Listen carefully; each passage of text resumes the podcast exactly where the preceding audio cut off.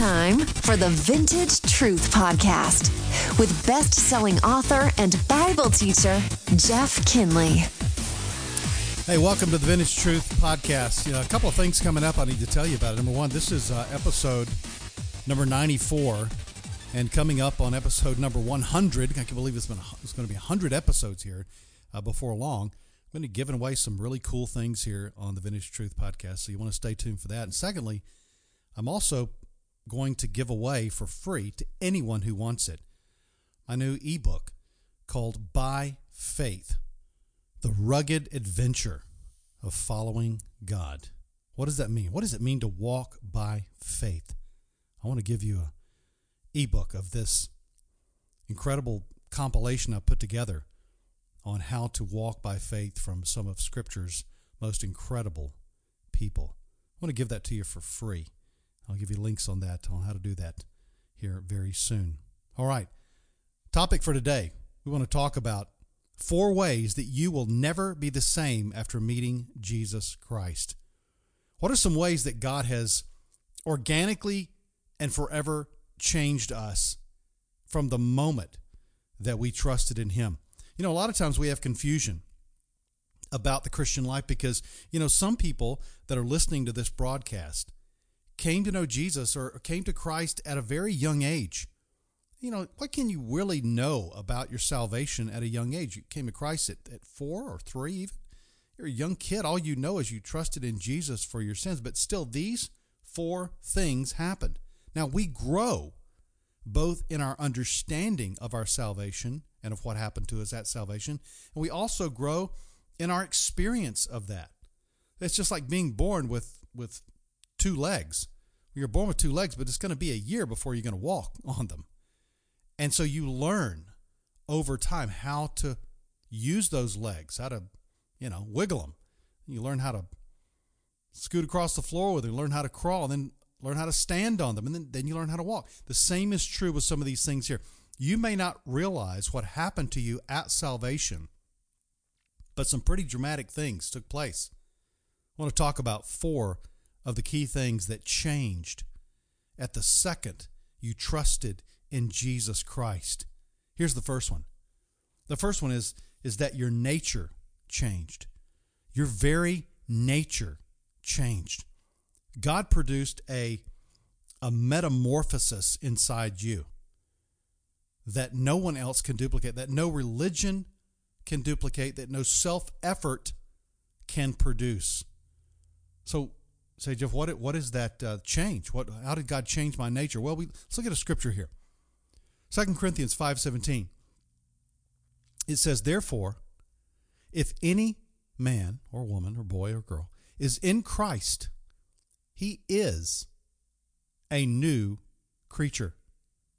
The old things have passed away. Behold, new things have come.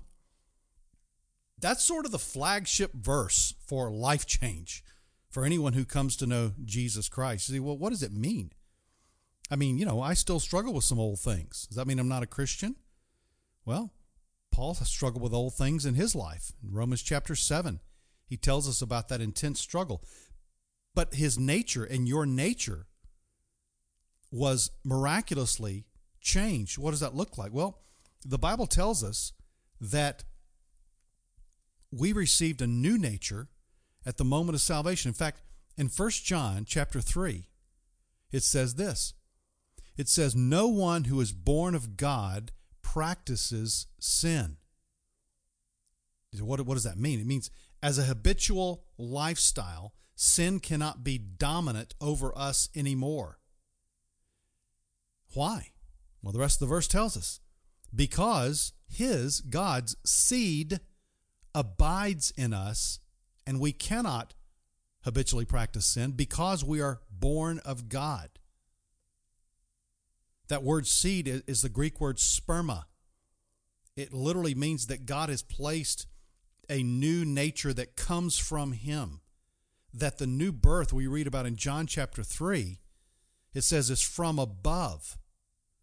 And so when we are born of God, we, we carry his spiritual DNA. We have a sense of, of God's new DNA that he has given to us in that new creation. It's like, you know, if, if a if you're born a dog, you're a dog. You're not a cat, okay? Yeah, you carry the DNA of a dog. If you're born a bear, you're a bear. You're, you're not a, a snake. And if you're born of God, you're no longer the person that you used to be intrinsically, essentially, from your spiritual biology standpoint. You've been given a new nature. And that means that you're you're not the same person anymore. You're not the same person. So you have God's divine nature within you. It's like it's like royalty. You've been born into a royal family. And you, and at birth, you, obviously you don't understand all that.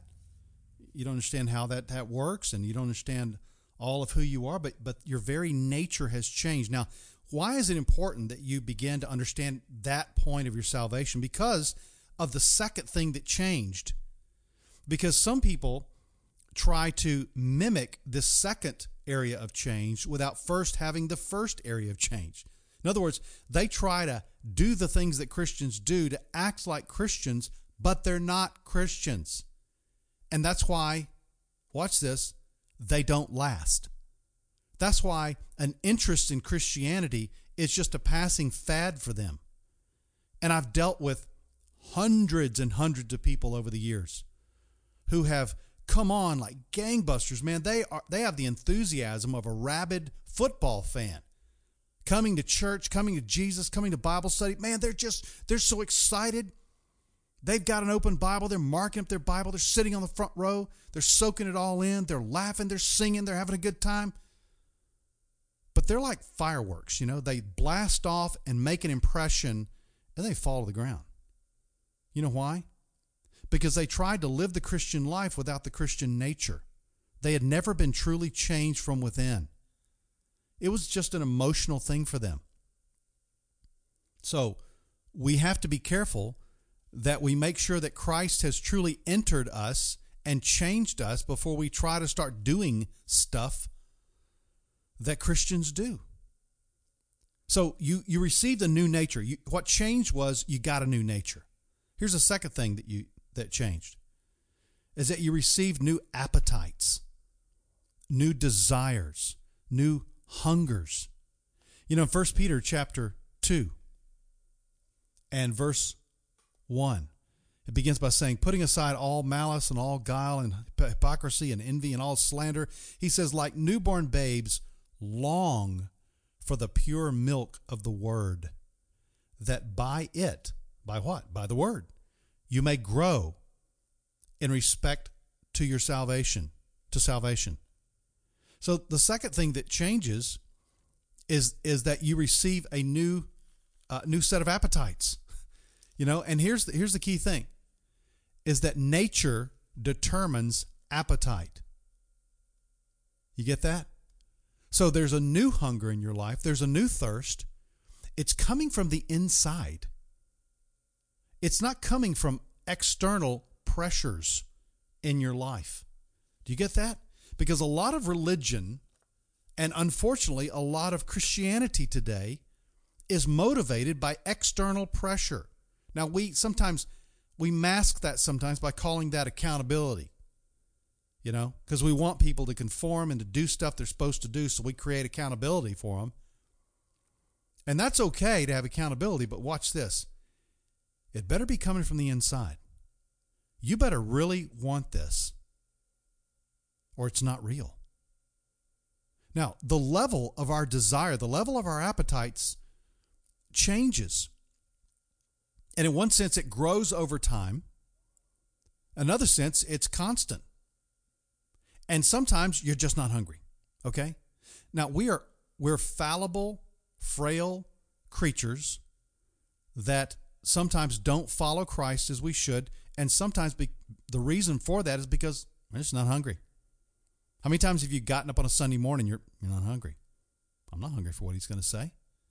How many times have you encountered your Bible with just a I kind of feel full because I've been feeding myself other stuff that makes me feel full because I don't really want some God right now. I don't really want some of His Word.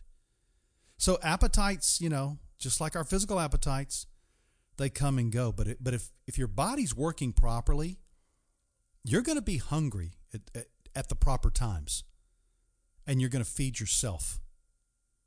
And that's what this verse says. It says, like a newborn baby, long. That means to to crave, to desire the pure milk of the word. Let me ask you a question. A, do you want the Bible? Do you want God's word in your life? Do you want to encounter that? Now, some of you guys are going to be honest with me right now and saying, you know, I I don't know.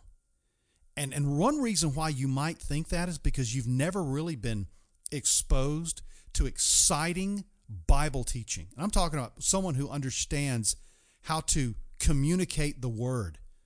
You may have may go to a church where you know the pastor gets up and, and what he says is just so shallow and so it, it is milk, but that's all you ever get. You never get the meat of the word. That's what Hebrews chapter 5 tells us is that, you know, as you grow in Christ, you need to want meat because you get teeth. And teeth want meat. Teeth want something solid, food, rather. Teeth want solid food to tear into. But you may have grown up in a tradition where, let's be honest, that guy up front really doesn't do it for you. Well, you need to find a guy who does. You need to find someone who can open that book and teach you the eternal truths that God has written within for you. That's your job to do that. God's not going to come knocking on your door with that guy. You need to go find a church that does that. Work hard until you get that. And you know, he ought to have a personality, ought to be a great guy, but at the same time, he ought to be able to take you deep into the word.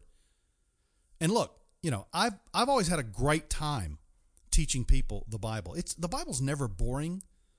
The Bible's always exciting. Because it was written that way from an exciting eternal God. So the part of our appetite that changes is that we have new desires we didn't have before, and they're coming from within.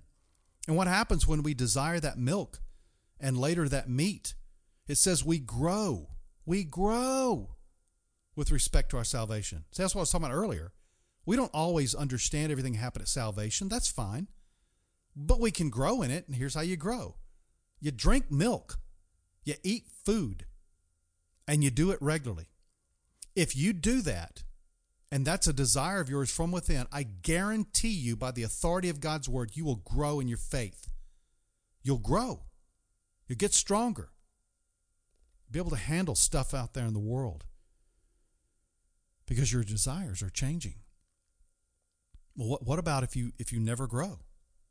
What about if you never long for that milk? Well, that's what he says in the next verse. He says, Well, this, is only true, people, in verse 3, if you have tasted the kindness of the Lord. Well, some people have not tasted that and had that nature change we talked about in a minute ago. If you hadn't really tasted that, then you're not going to have the appetite for it.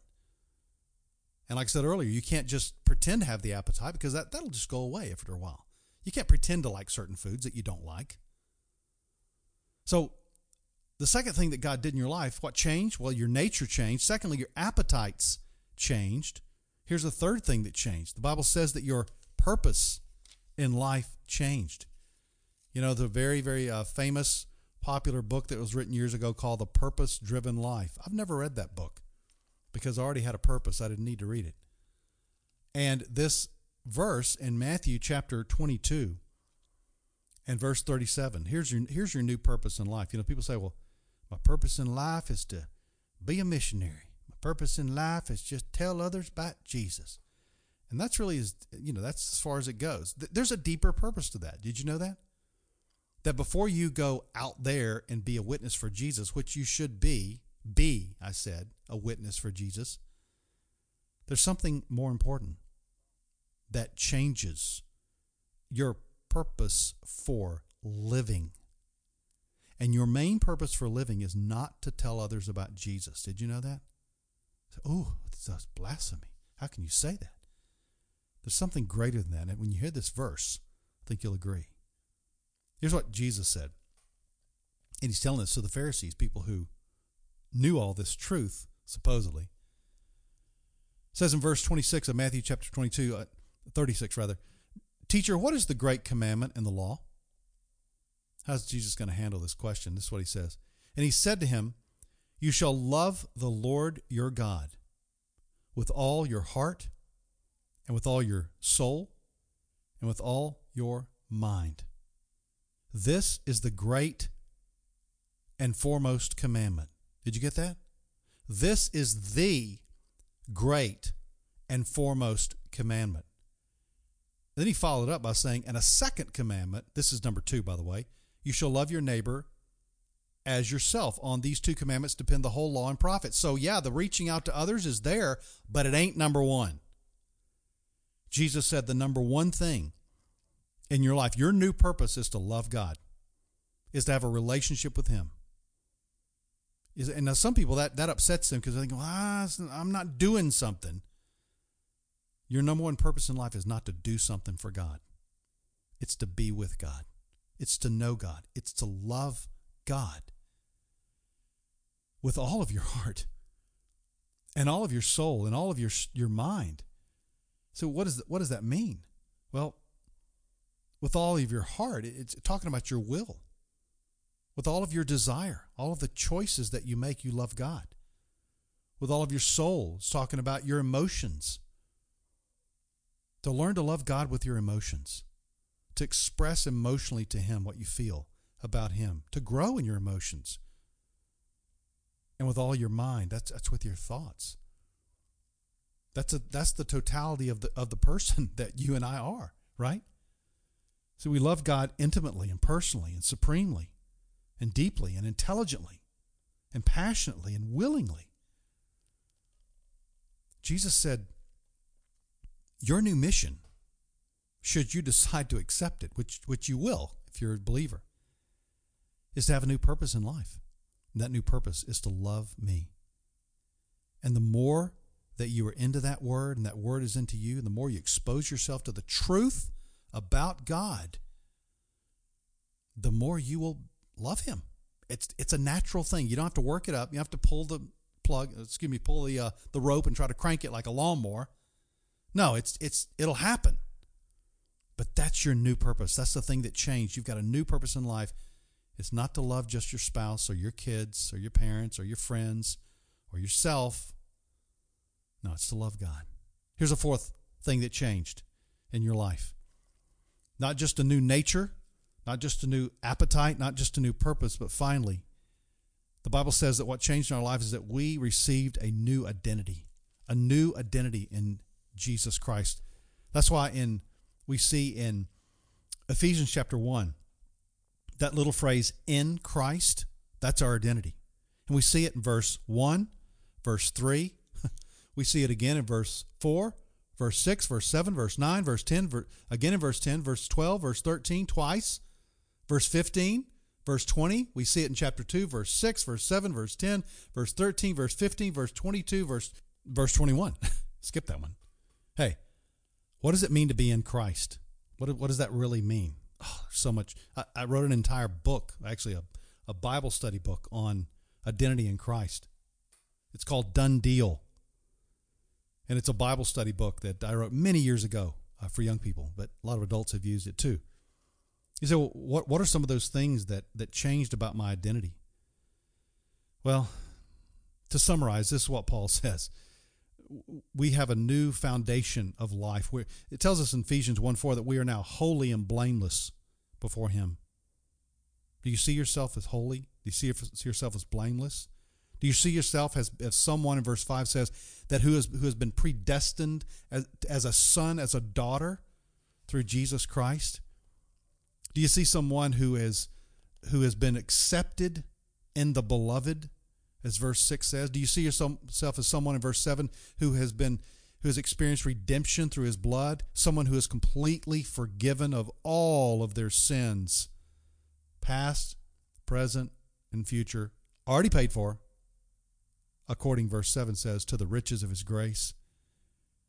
Do you see yourself as someone that, that God has made known the mystery of his will the mystery of Jesus Christ made known to you? Do you see yourself as someone who has an inheritance? Verse 11 says, someone who has been sealed in the Holy Spirit. Uh, these are game changers. You're a new person, new nature, new appetite, new purpose, and new identity. That's what changed, my friend. You are new. See you next time. Thanks for listening to the Vintage Truth Podcast. Please subscribe and share with a friend. For more about Jeff's ministry, go to jeffkinley.com.